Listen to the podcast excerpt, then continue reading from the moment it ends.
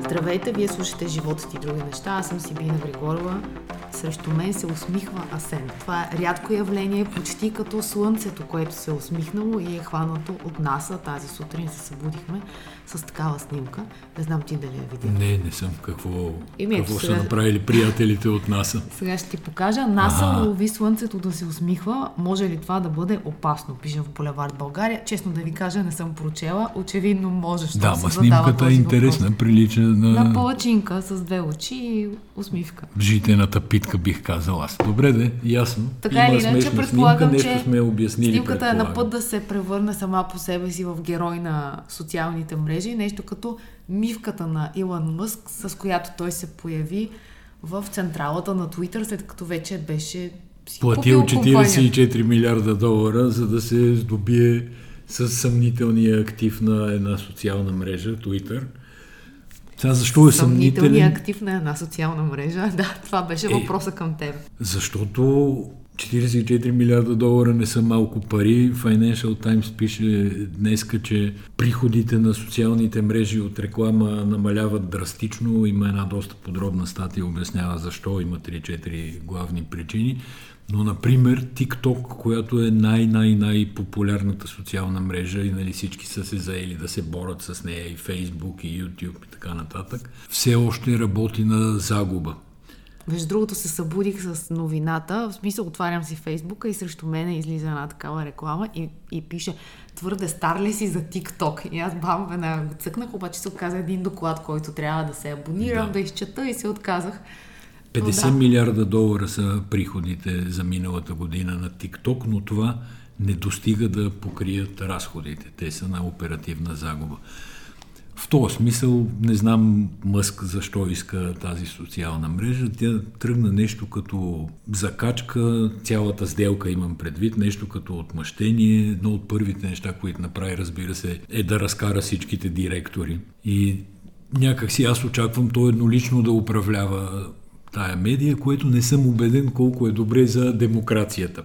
Сега тук колкото на шега, толкова и наистина, защото на запад от България Twitter се ползва много силно, много усилено като официален канал на политици, общественици, Спортисти доста го спортисти и така нататък. Но наистина е придобил по някакъв начин имиджа на официоз, за разлика от Фейсбук, нали, което е по-скоро селския Мегдан, отколкото да е залата за пресконференции на Белия дом. От друга страна, цялата пропагандна война се води през Фейсбук, така че не е съвсем да си прав. Е, води се в България в Фейсбук, А в България, не, и в- в Америка Да, се и в води Америка си Фейсбук. се води. Така, ама това е Всъщност- селския Мегдан, защото там той се населява от а, простолюдието. Между другото, като казах простолюдие, има едно изказване на Левон Хампарцумян от тая седмица, което давам си сметка, че е противоречиво. От друга страна си давам сметка, че е напълно вярно. Той казва в едно интервю, май за телевизия Европа, че не може да се остави простолюдието да решава въпроси от типа на дали България да влиза в еврозоната или не. Чак само да се върна на защо се купуват социални медии богатите Ама ще хора развалиш като... сега хубавия разказ за еврото. Не, исках да ти кажа само, че това са новите медии. Просто както едно време хора като Матешиц, примерно, който почина миналата седмица, са си купували медии, за да си чуят собствените мисли или за да заглушат чужди мисли, които ги дразнят. По същия начин сега по-добрия, по-силния канал за по-богатите хора, разбира се, защото м, 44 милиарда е огромна сума, могат да, могат да, си, могат да си ги купят само определен брой хора и това е идеята. Купуват си медия, не е много по-различно. Колкото до простолюдието на Левон Хампарцумян, и аз го чух, ама то е част от един такъв разговор, който се води от моя гледна точка доста погрешно в България, като се слага каруцата пред коня. В смисъл, не се обяснява, че еврото и влизането в еврозоната е политическо решение, че то е свързано с цялата ориентация на тази държава и на това къде гледаме политически. А се говори как да, ще трябва да теглим пари от банкоматите и дали те ще бъдат в евро или в левове. Не, това е защото една от основните опорни точки, които гледам, че започват да се множат, една от основните опорни точки изобщо срещу еврото е, че трябва да бъде питан народа. И сега народа, който е милиони и половина са функционално неграмотни, както мисля, че и Левон отбеляза. казва, което означава, че не могат да осмислят прочетен текст, искат да решават хиперсложен, дори на техническо и финансово ниво това е хиперсложен въпрос и много малко хора изобщо могат да разберат а, за какво става дума, камо ли политическите, геополитическите измерения, смисъла на национални интереси и така нататък. Значи виж какво стана с другата, социалните медии, които купуват. Другата опорна точка, която забелязвам от а, няколко дни, понеже очевидно се задава силна хибридна война срещу евро. После ще кажем и защо се задава, но следващата опорна точка е, че искат да ни приемат в еврозоната, за да може чуждите банки в България, които иначе не могат да се изнесат печалбите в левове, да могат през еврото да ограбят парите на българите. Уникално, долнопробна манипулация, лъжа и така нататък. Но всичко започна с едно изслушване в Народното събрание тази седмица, като депутатите привикаха ръководството на БНБ да обясни какво е свършило, докъде е стигнало с подготовката на България за приемането на еврото от 1 януари 2024 година. Аз взимам повод от а, еврото, е това за което ти говориш, но искам да кажа нещо съвсем друго, което по-скоро е свързано с линията за покупката на социалните мрежи с участието на хората. Няма значение дали говорим за еврото или бихме говорили за изнасяне на оръжие за Украина или за участието на България във войната. Първо, благодарение на социалните мрежи на хората им беше създадена иллюзията, че те имат мнение, което е важно за останалите. И сега втората иллюзия, която им се създава, е, че те участват в политиката. И когато това е съчетано с базисно непознаване какво е политиката, защото в България не се учи основи на държавата и правото, не се учи гражданско образование и всъщност хората си мислят, че много често има такива реплики, ние плащаме заплатите на БНТ, ние плащаме заплатите на този и на онзи.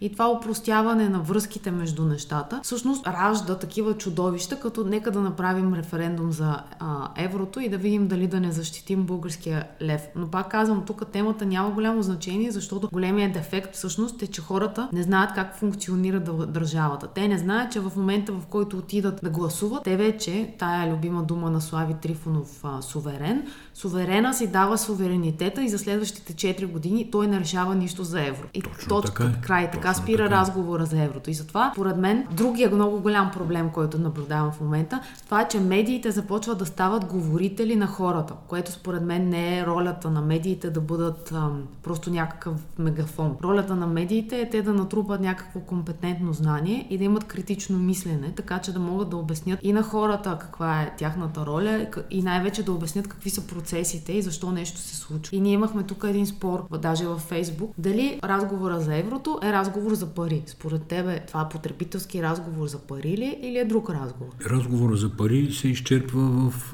да кажем, една страница обяснителен текст. Защото, нали, какво да повтаряме сега? Българския лев е вързан за германската марка, която после се е присъединила към еврото. Няма българската народна банка няма суверенитет в смисъла на думата, който влагат в нея там они от Възраждане, Корнелия Нинова, Румен Гечев, нали, всичките, които са против еврото или са, те са за еврото, ама не сега, един друг път някога, едва ли не. Та, това са стари неща, знае се, хората си обявяват цените на апартаментите, на колите, на лаптопите и на така нататък в евро по платформите от типа на OLX и подобни. И няма абсолютно никаква това е мистерията като мистерията с машините. Как хора за гласуване става. Абсолютно защото да. Как хората се е страхували от машините за гласуване. Нали? Какво се страхува да натисне един огромен бутон, сигурно 10 на 5 см, за да аз въобще, си упражни Аз въобще не мисля, че хората се страхуват от машините, както не мисля, че хората имат тези потребителски въпроси, които ние чуваме да се задават през медиите. И това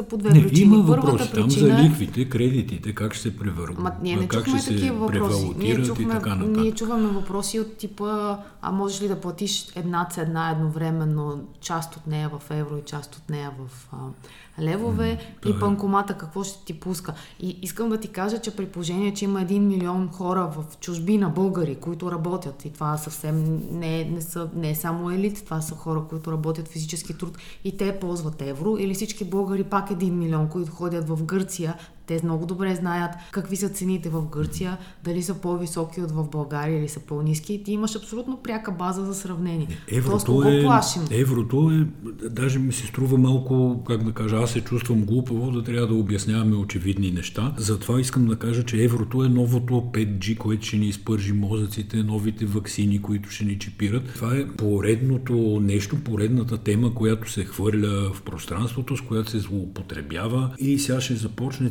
целият така наречен български народ да трепери и да мисли, че Бил Гейт, Сорос, там рептилите искат да му откраднат а, спестяванията от банките.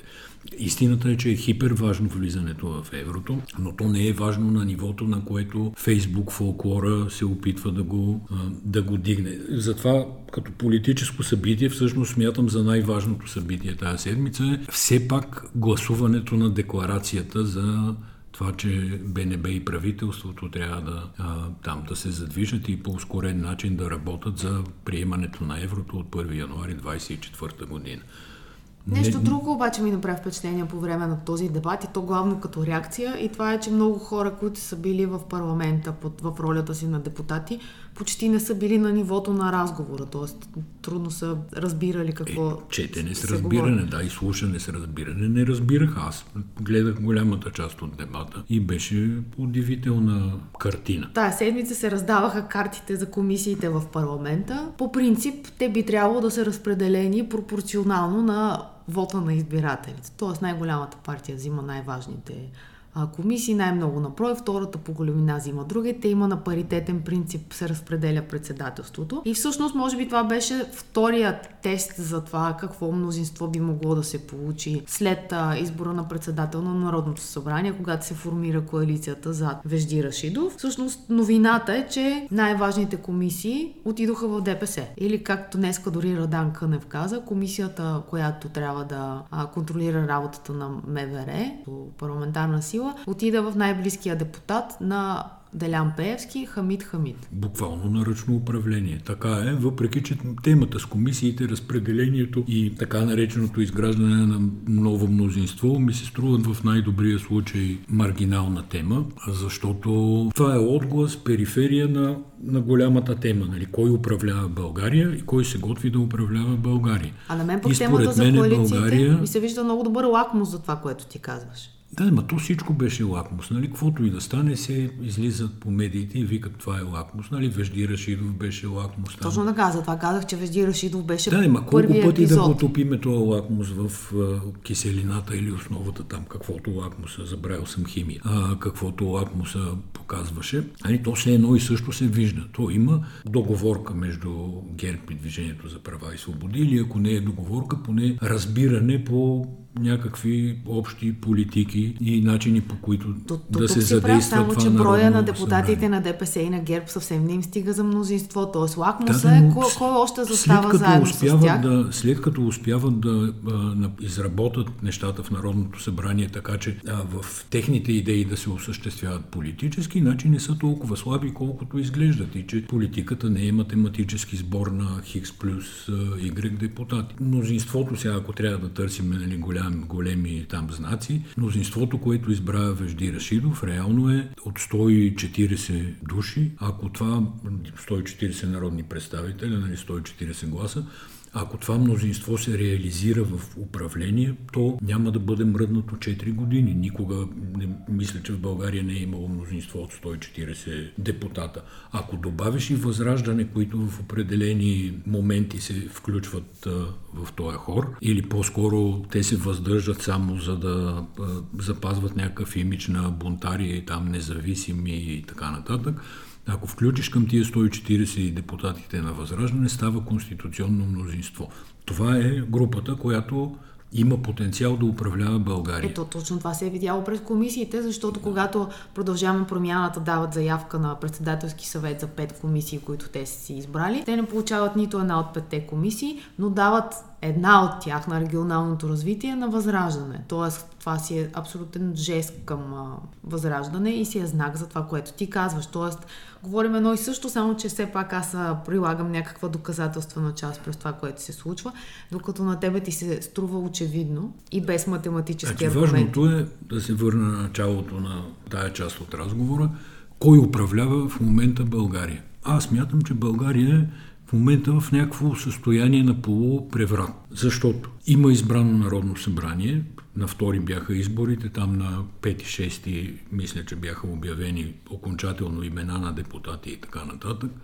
Днеска сме края на октомври. Продължава да управлява служебно правителство. Румен Радев не е връчил мандата на първата политическа сила за създаване на правителство нали, за опит да се създаде правителство. Обясненията, които върват за това е, че понеже ситуацията била тежка, трябвало да се изчака малко и да се види, а, нали, да се даде шанс на това Народно събрание да работи повече и да свърши работа. Сега тук то звучи много добре, така националния интерес и всякакви подобни. Обаче това е нарушение на всички принципи, които българската конституция е заложила.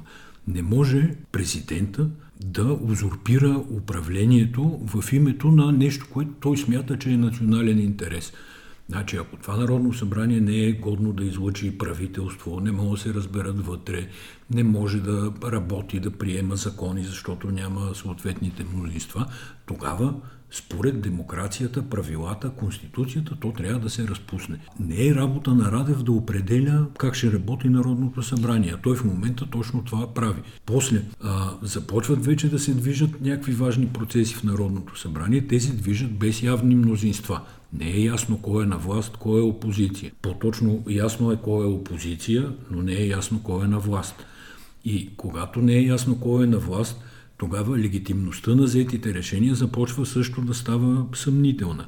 И аз мятам, че това е крайно неудобна, неправилна и вредна политическа ситуация. Това не е политическа криза, това е управляван, според мен, е съзнателно политически процес, който ще доведе до дълго управление на най-общо, да кажем, прокорупционна и в немалка степен антиевропейска група от български политици. Всъщност на Румен Радев се правдаха най-лошите очаквания, плюс се добавиха още толкова лоши, които не, не, за които не беше подозирано, а именно едното е, че неговата още в началото при избирането му проруска ориентация, това, че го издига е една коалиция от хора, които имат такъв тип интереси, не просто идеологическия и финансови.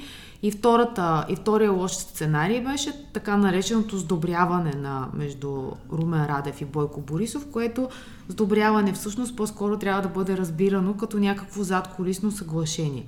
Резултата от това е, че ако продължа твоята мисъл, е, че вероятността България да се управлява от хора, които привидно не са на власт, т.е. те нямат публични позиции, а те да взимат решения свързани с изпълнителната власт, е много голяма.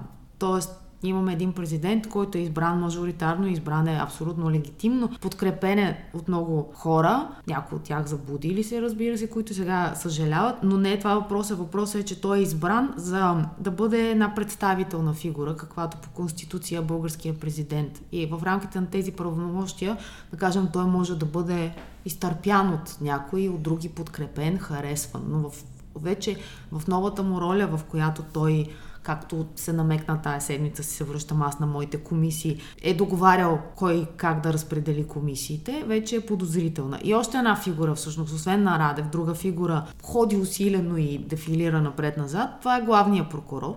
Като тук малко бекграунд може би да дадем. Всъщност темата, която трябваше да обедини, а, може би, някакъв, а, някаква друга коалиция за съдебната реформа, много смешно се интерпретира от ГЕРБ, които те на теория са с съдебна реформа, но едва ли не ще питат Иван Гешев как да се направи да, тази съдебна реформа. ГЕРБ за съдебната реформа са като БСП за евро. Искат, но трябва да се изчака да се направи дълбок анализ. И да, и да се поговори. Години като да то не, е, когато се каже нещо подобно за да се проведе проведе дебати или нещо, а, да се постигне консенсус. За мен е ясно кои са легитимните страни, които участват първо и второ къде се кой е легитимният терен, на който да се води дебат. Защото тази седмица видяхме още едно извращение, което на пръв поглед е абсолютно в реда на демокрацията и на нещата.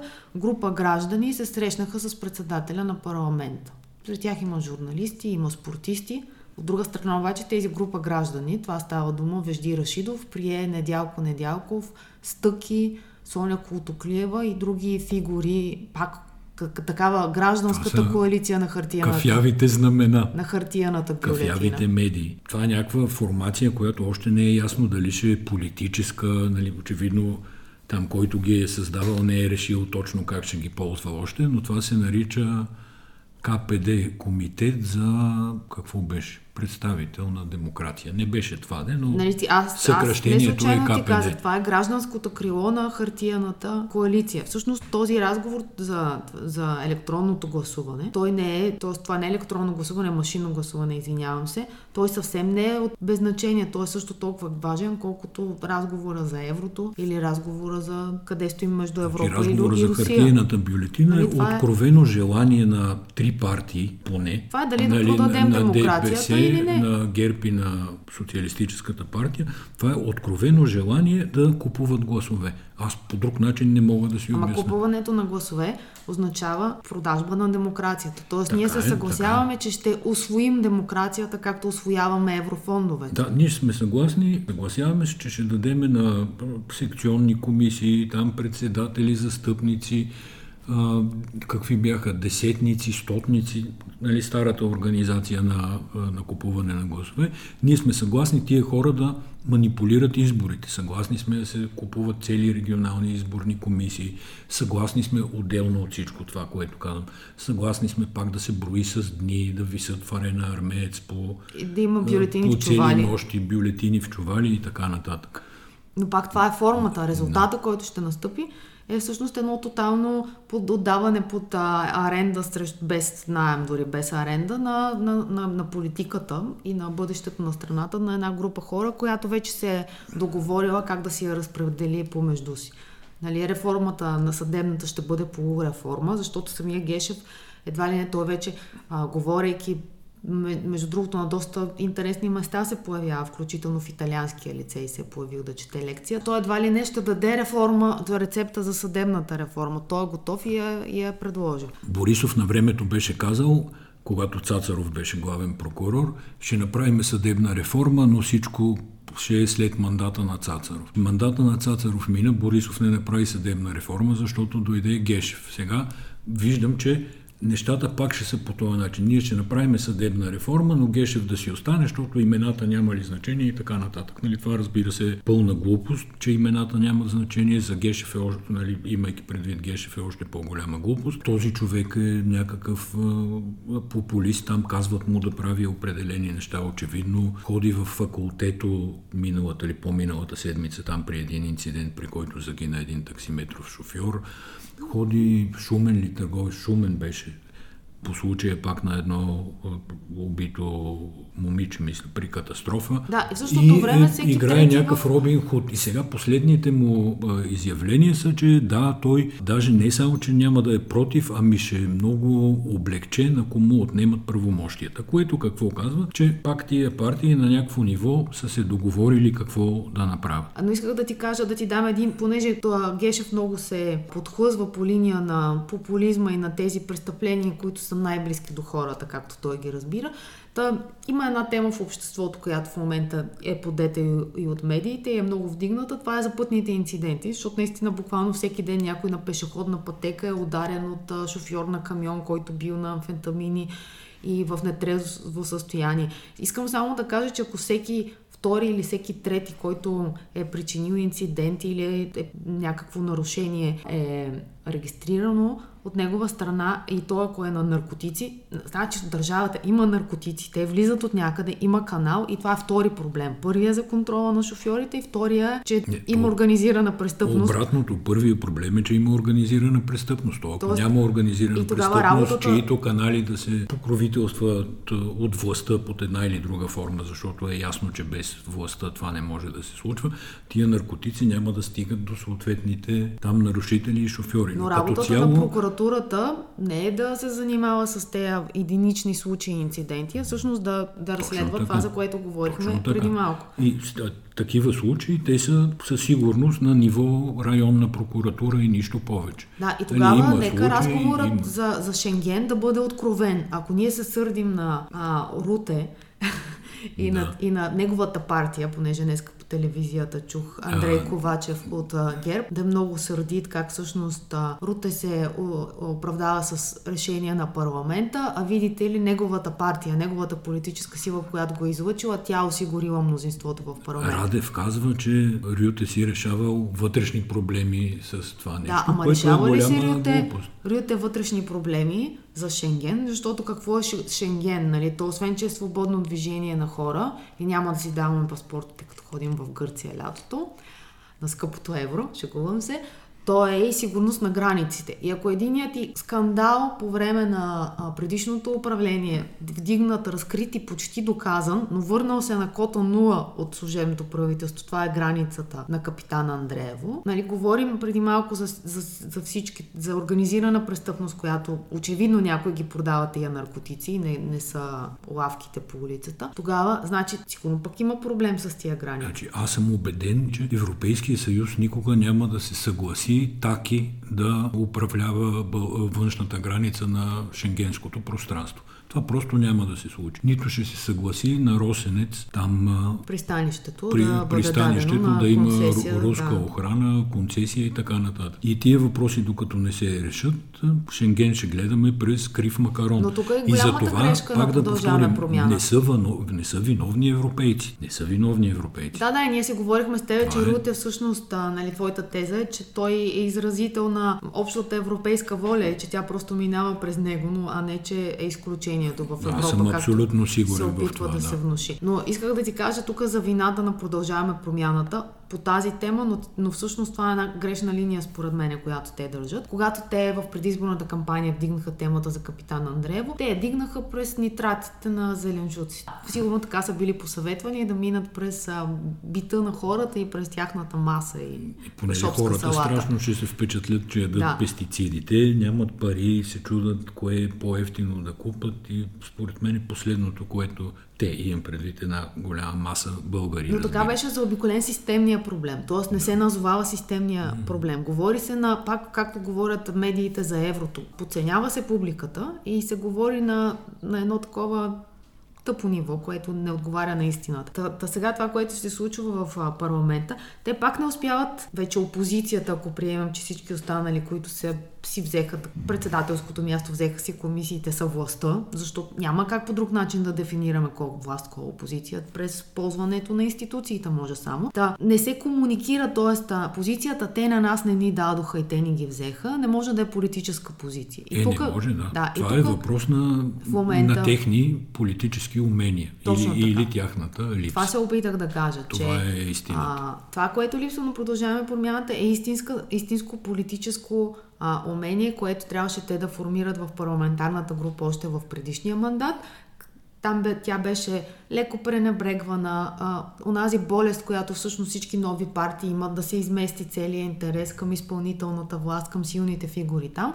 Ти да не успееш да оформиш една критична маса говорители по, по въпроси, защото наистина ти трябват много хора. И, и, и да, да създадеш политици, капацитет. Да, да създадеш политически капацитет, който сега в следващото вече Народно събрание да можеш да ползваш. Това е очевидно. Еми, май тук да свършим с политиците. Еми, тук да свършим да. с политиците. Аз мисля, че ние, ние доста казахме и направихме анализ на, на седмицата. И, и буквално и на това, на което предстои, защото аз съм напълно се присъединявам към твоята прогноза за едно конституционно мнозинство, което въобще не се знае къде, къде може да отидем и колко далеч може да стигнем.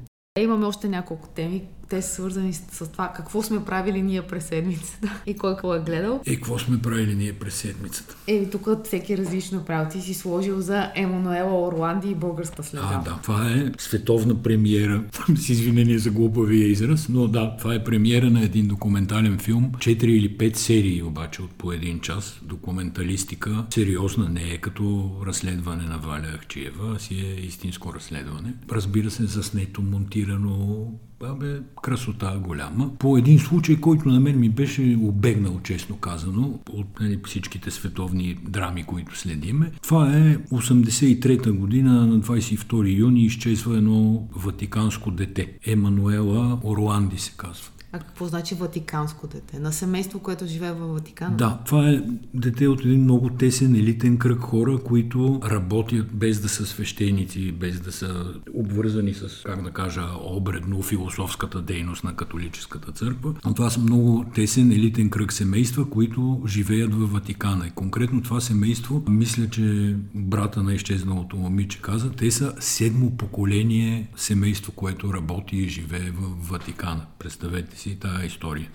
Та затова той, документалния филм се нарича The Vatican Girl, нали, Ватиканското момиче. Тя изчезва и никога не се намира и не се знае жива ли е, умряла ли е, какво се е случило. Но става ясно, че бива отвлечена, обаждат се там похитителите за подкуп и така нататък. И оттам се развиват три версии. Защо? Три възможни версии за причината, поради които тя да бъде похитена. Сега документалният филм дава някакви отговори или по-точно насочва мисълта на някъде. Аз не искам да го разказвам, защото е добре да се изгледа в него. Има... Тоест ти само го препоръчваш и ти идваш леко, така ли? Аз го препоръчвам много горещо. Нали, още повече, сега като тизна, ще кажа, че едната версия е свързана с а, атентата срещу папата и българите. следа. Българите, да. както те ги наричат. Тогава се появиха българите, викат в, в една част на филма. И като за българите, разбира се, се подозира КГБ, не се подозират самите българи. И това е една немалка... Всъщност това е една от трите линии на разследването, в което върви изчезването на тази Емануела Орланди. Тя е иначе симпатично дете, на 15 години, учи в музикалното училище и всъщност, което е близо до Ватикана, но не е в Ватикана, и всъщност е отвлечена, когато отива на репетиция там за нещо си. Но документалният филм е забележителен, заслужава си във всички случаи да се гледа. Добре, какво гледахме заедно? Това беше кой какво е гледал сам. Какво гледахме заедно? Гледахме един сериал, пак това беше по Netflix твоето или по HBO? Къде? Netflix. Netflix, Netflix. добре. Били сме повече на Netflix тази седмица. Това, което гледахме заедно, един сериал, който почнахме, леко спряхме, после продължихме. Той се казва Клео и ни излезе всъщност от препоръчените предложения на Netflix. Първото впечатление, ако някога случайно сте гледали Killing Eve, първото впечатление за Клео е, че това, е, това страшно прилича на онова. Дори до степен, че ти става такова леко неприятно, докато не, не минеш хребата и не се пречупиш. Да, но като минеш хребата, всъщност е, е с политически сюжет, не е Точно така, действието се развива малко преди, започва малко преди разпада на а, Берлинската стена, т.е. на, на, на да. системата разпада, падането след това на Берлинската стена, освобождаването на политическите затворници. Прилича на Killing Eve, защото става дума за убийства, такъв тип случай, обаче политически. Красива се, жена по артистичен начин имаше, извършва да. убийства. Да. Пак имаше едни мъже, които дърпаха конците и тук се, се ходи по следите на един червен куфър, да издам малко, но е готин с а, чувство за хумор направен провокативен и всъщност този, за мен беше интересно дали тази аналогия с другия сериал е търсена или е просто, как се казва, инспириране. търсена е в някакъв смисъл аналогията, защото един от героите в ам, Клео, главният герой, участва макар и за малко мимолетно. Той е брата на Виланел от Killing Eve. Да. това го препоръчваме със сигурност. А, Друго интересно, което всъщност забравях да ти кажа е, ние в а, сайта работихме по един доклад за невидимите пандемии. Това е една конференция на Пан Европа, Гергана Пасив участва и там казва, че в България има, тя се самоубива в България заради такъв тип невидими пандемии. Ядене, пиене, пушене и е, това дигитална... ли е проблема на България? Ние сега половин час говорихме за съвсем други проблеми, но... И дигитална зависимост. Това стоене пред екраните, ненаспиване и тем подобни. И там има един лекар, доктор Момек, Велков, който казва, че ако пиете по повече от 30 грама алкохол на седмица, имате проблем. Също ако пиете, Е, значи- ако пиете всеки ден, също имате проблем. Ние имаме сериозен проблем. Аз според мен случай, да. 90% от българското население по този критерий има проблем. Не, не се съгласяваме на, напълно с него. И, и всъщност това е част от а, по-голямо изследване от какво умираме. Между другото, ако се чудите защо миналата седмица нямаше подкаст, това са... А, това са не знам как да го кажа, рисковете на семейното предаване. Така. А, почнахме да записваме подкаст и със Асен се скарахме дали новото устройство на Айкос е синьо или зелено. Едно от новите. Едно Поне от новите. Те са четири, там в четири различни цвята. Това е, нали помните, имаше един случай с кажете роклята синя ли е или не знам си каква и половината Да, свят виждаше точно. една рокля синя, другите виждаха златна. Тъй Тя май нашата се работа... оказа розова или обратно. Няма сега, моля ти се да, да не влизаме пак в спор. добре. По-добре, че сме края на подкаст. Но Айкос, аз не хеви юзър на Айкос, един, може би от първите в България, още преди въобще да присъства в България а, устройството за пушене, неговото беше от Румъния. После беше първия, който се здоби с Айкос, ам, нов, новия Айкос, който Duo. сега се казва да. Duo. Да? А, т- те има и откровен, искрен интерес към темата и дойдоха новите устройства Icos Originals Duo, които всъщност са фейслифт, както колите имат Да. така лека промяна в фаровете и тези имат лека промяна в а, лампичките, може би. А, И и да, да, сега то, който пуши Айкос, нали, виждам, че хората имат отношение, сменяват си панели, да, цветове и както и така да е, да, нататък, си нали, дойдем на е от скандала. Пред нас останаха три устройства. Едното беше червено, другото беше черно и третото беше синьо. Резидало му викаме ние в перник на този цвят, но Да, но това са новите Да. устройства и едно сребърно, което го няма в България. Всичките имат синя лампичка. Или резедава, както и викат в Перник.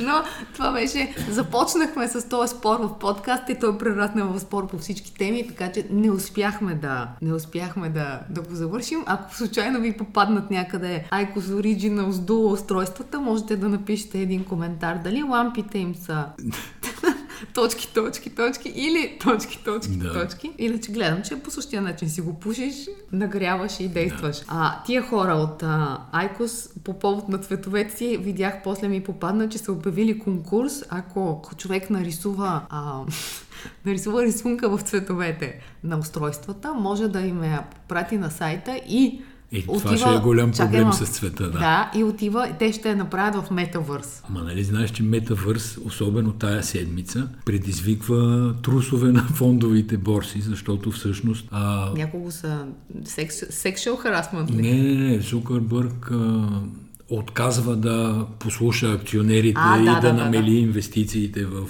Метавърс, което от моя гледна точка е уникална безмислица. А, Метавърс, а не намаляването на инвестициите. Е, сещам се за рекламата. Прекалено стар ли съм за TikTok? Може да има Така. продължение. Прекалено стар ли съм Е, за метавърс? метавърса отнесе 60 и няколко милиарда от а, пазарната капитализация на Фейсбук, на Мета. Ама всъщност, виж сега, се ти за да, да направиш паралелен виртуален свят, в който да има лукс, лайфстайл, а, други изживявания, любов да се ражда и, и това, това изисква много пари. То не е просто така да седнеш и... Е, какъв е смисъл? Не, да знам. е, е въпрос. Какъв е смисъл, Нали, не знам, но Колко а, бранда ще отидат да рекламират в метавърса, където наистина текат някакви разправи за, че някой пипнал някоя друга и така нататък. Ама аз бях на една конференция тази седмица, където Adidas обясняваха как са влезли в метавърса и как са продавали свичър и още примерно шапка, тениска и присъствие в метавърса на някакви избрани хора само на клубна аудитория и как за нула време са свършили тия неща и всъщност, че те едва ли не скоро няма да продават вече маратонки, ами ще продават виртуални собствености. Така че не знам. Не вервам Тука- аз. Да, и тук се по- подсещам за една тема, която в миналия подкаст, който вие не чухте, но ние започнахме, също коментирахме. Това беше за новия албум на Тейлор Свифт. Да. Еми, хубав албум. Аз го на първо слушане не го харесах, но после го слушах още два-три пъти. И сега не, че съм го харесал, но има какво да се чуе в него. Така да кажем. Само, То, този искам да- албум стана невероятен хит и имаше 180 и няколко милиона Е, изтегляния е, това там е за първия ден де- какво беше. тема, да, че когато те го качват, тя чупи Spotify буквално и преносно. Буквално става дума, че технически някои юзери изпитват затруднения да, да стримват, а пък преносно, че оглавява класациите. Това е ясно какво е преносно. И оттам нататък, всъщност темата, която ние дискутирахме, е защо Тейлър Суифт е такова явление. И само аз се сетих покрай Adidas и поради клубните продажби, че всъщност тя налага един модел на комуникация с феновете си и на маркетинг, който Бе, оказва се умно предпри... предприемчиво момиче, което доста умело работи с феновете си. Това е... Нали, историята е дълга, може да се прочете в Боливард България. Има такъв материал, в който обяснява... Той не е от сега, между другото. Оказва се, че сме го писали преди няколко месеца, но много сме били прозорливи. Ама не, не, повода преди Да. няколко месеца беше и това едно доказателство, което сега ще чуете, кое за, за, за нейния дух и предприемчивост е, че когато тя презаписва всъщност всички преди новия албум, тя издаде един албум с презаписани стари парчета. Причината бяха, че авторските права преминаха от една юридическа компания в друга. Тя не беше съгласна те да се печели от старите парчета, от новите собственици и тя седна, затвори се в студиото и си презаписа парчетата. Обаче какво направиха феновете от среща? Те не казаха, е, ме е старото, по-ме кефи, какво е сега това новото, както Да, обикновено да, става. тръгнаха с нея. А тръгнаха с нея. И това, е, това е интересният феномен Тейлор Суифт, че тя успяла да ги води по много интересен начин. Midnights се казва новия албум. Благодаря ви, че бяхте с нас и до скоро. Чао!